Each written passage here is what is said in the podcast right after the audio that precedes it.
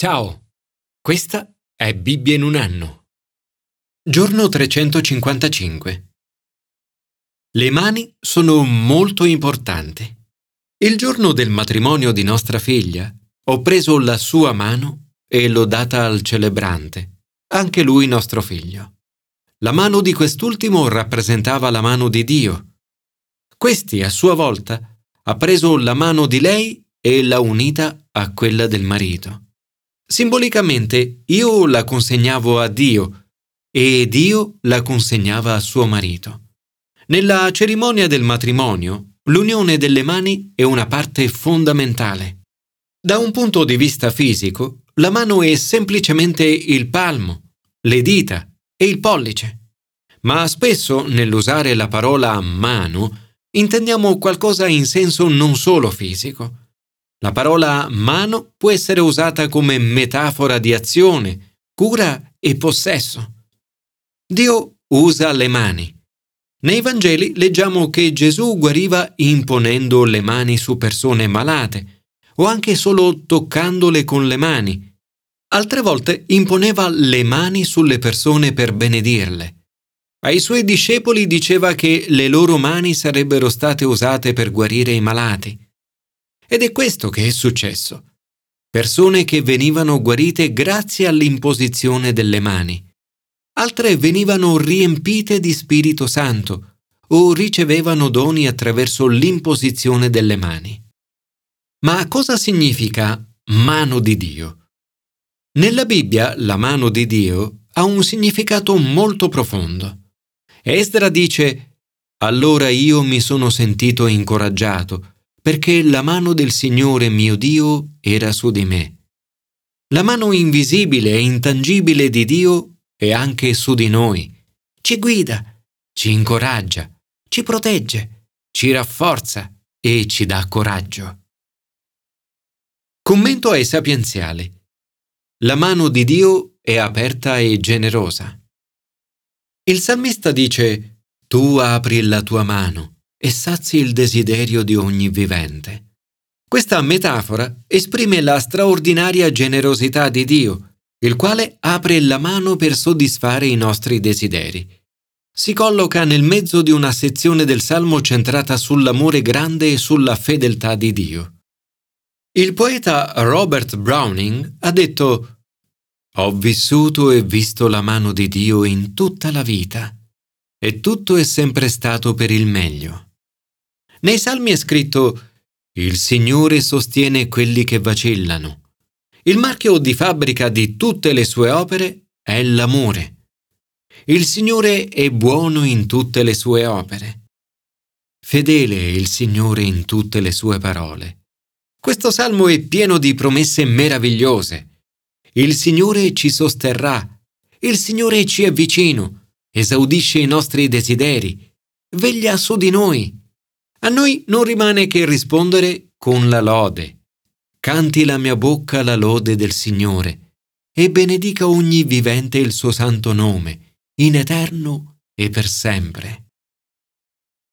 Signore, come bambino, lascia che ti tenga per mano e che cammini con te per tutti i miei giorni, sicuro del tuo amore e della tua forza. Commento al Nuovo Testamento. La mano di Dio scrive il nostro nome nel libro della vita. Avere il proprio nome scritto nel libro della vita di Gesù è un grande privilegio. Di fronte alle persecuzioni, il popolo santo di Dio resiste con perseveranza e fede. La prima bestia sembra essere una potenza persecutrice. Questo capitolo contiene una descrizione del governo umano nel suo lato peggiore, un potere demoniaco. Un brano questo da leggere con Romani 13, in cui il governo umano è visto al suo meglio. Vive un'autorità divina. Tutti i governi umani sono un misto di Apocalisse 13 e Romani 13. Alcuni sono più simili a Romani 13, altri più simili alla descrizione qui riportata. Non dovremmo stupirci quindi se i governi umani oggi fanno leggi anticristiane o addirittura se perseguitano la Chiesa. È probabile qui che le sette teste rappresentino i sette colli su cui è stata costruita Roma. Il profeta Daniele ebbe una visione per certi versi simile. Vide delle bestie simili a un leone, un orso e un leopardo, e che rappresentavano tre potenze mondiali successive. In Apocalisse queste tre bestie sono riunite in una sola. La piaga mortale che viene guarita potrebbe riferirsi a Nerone, noto per la sua persecuzione ai cristiani, il quale tentò di togliersi la vita nel 68 d.C. e che, secondo la leggenda, si credeva fosse sopravvissuto o tornato in vita. Questo potrebbe essere visto come parodia della morte e risurrezione di Gesù. La bestia attacca il popolo di Dio per 42 mesi, cioè tre anni e mezzo, un periodo che potrebbe rappresentare il tempo tra la prima e la seconda venuta di Gesù, cioè l'età della Chiesa. La bestia perseguita la Chiesa, fa guerra contro i santi ed ha un grande seguito. Gli unici che non la seguono sono tutti coloro i cui nomi sono scritti nel libro della vita dell'agnello, immolato fin dalla fondazione del mondo. La seconda bestia è una figura pseudo-cristiana. Opera grandi prodigi. È un ingannatore. Fa sì che tutti ricevano un marchio sulla mano destra o sulla fronte. Il suo numero è 666. Il numero 666 può avere molteplici significati. Può rappresentare ancora una volta Nerone. Le lettere ebraiche di Nerone e Cesare, se convertite in numeri, corrispondono al numero 666. Può anche rappresentare la triplice imperfezione. I numeri nell'Apocalisse sono infatti simbolici. Il 7 è il numero della perfezione e il 6 quello dell'imperfezione. 666 è quindi il numero della triplice imperfezione o della completa peccaminosità. Qui sta la sapienza. Spesso Satana si traveste da angelo di luce e i suoi servi si travestono da servi della giustizia. La prima bestia ha una bocca come quella di un leone. La seconda ha due corna, simili a quelle di un agnello. È come se cercasse di assomigliare a Gesù che è il leone e l'agnello. Più avanti leggeremo di una terza bestia, Babilonia. Le tre bestie insieme sembrano mascherarsi come una parodia diabolica della Trinità. Sembrano grandi e ingannano molte persone. Per questo abbiamo sempre bisogno di sapienza per discernere il bene dal male. Come pure dobbiamo ringraziare Dio che con la sua mano ha scritto il nostro nome nel libro della vita dell'agnello.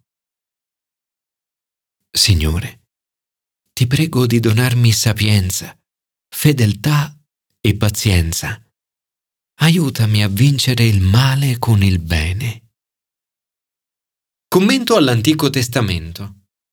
La mano di Dio è su coloro che guardano a Lui. La mano di Dio è su Esdra, il libro di Esdra parla di una comunità che ricomincia da capo. Non riguarda un solo uomo. Tuttavia Dio si serve di Esdra in modo speciale.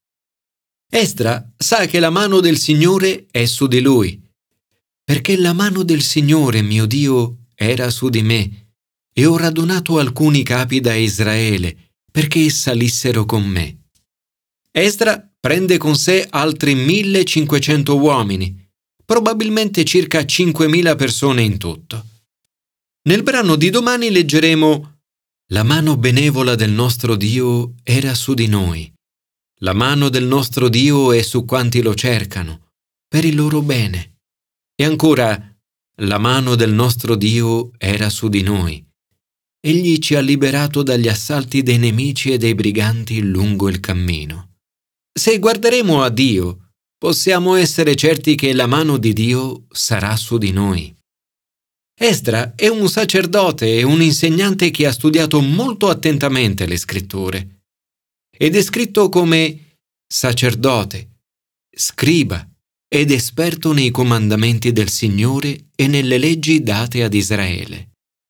Per realizzare i suoi buoni propositi, Dio opera attraverso un leader umano, Artaserse. Ancora una volta ci viene ricordato che il cuore del re è un corso d'acqua in mano al Signore. Lo dirige dovunque egli vuole.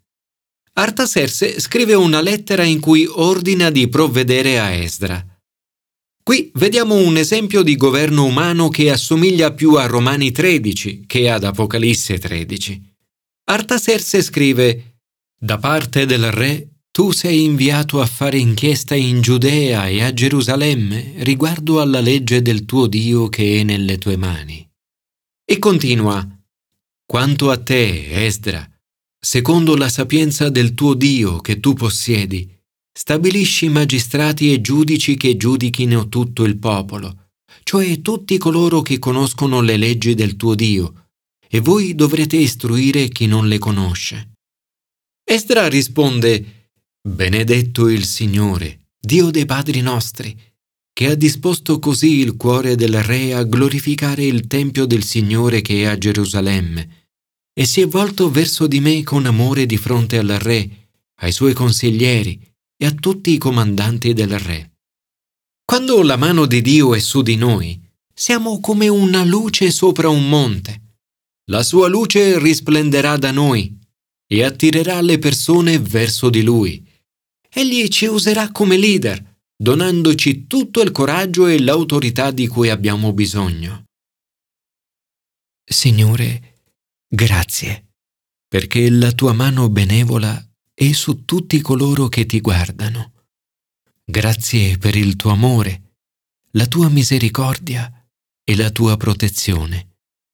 Poiché la tua mano benevola è su di me, oggi guardo a te e trovo coraggio.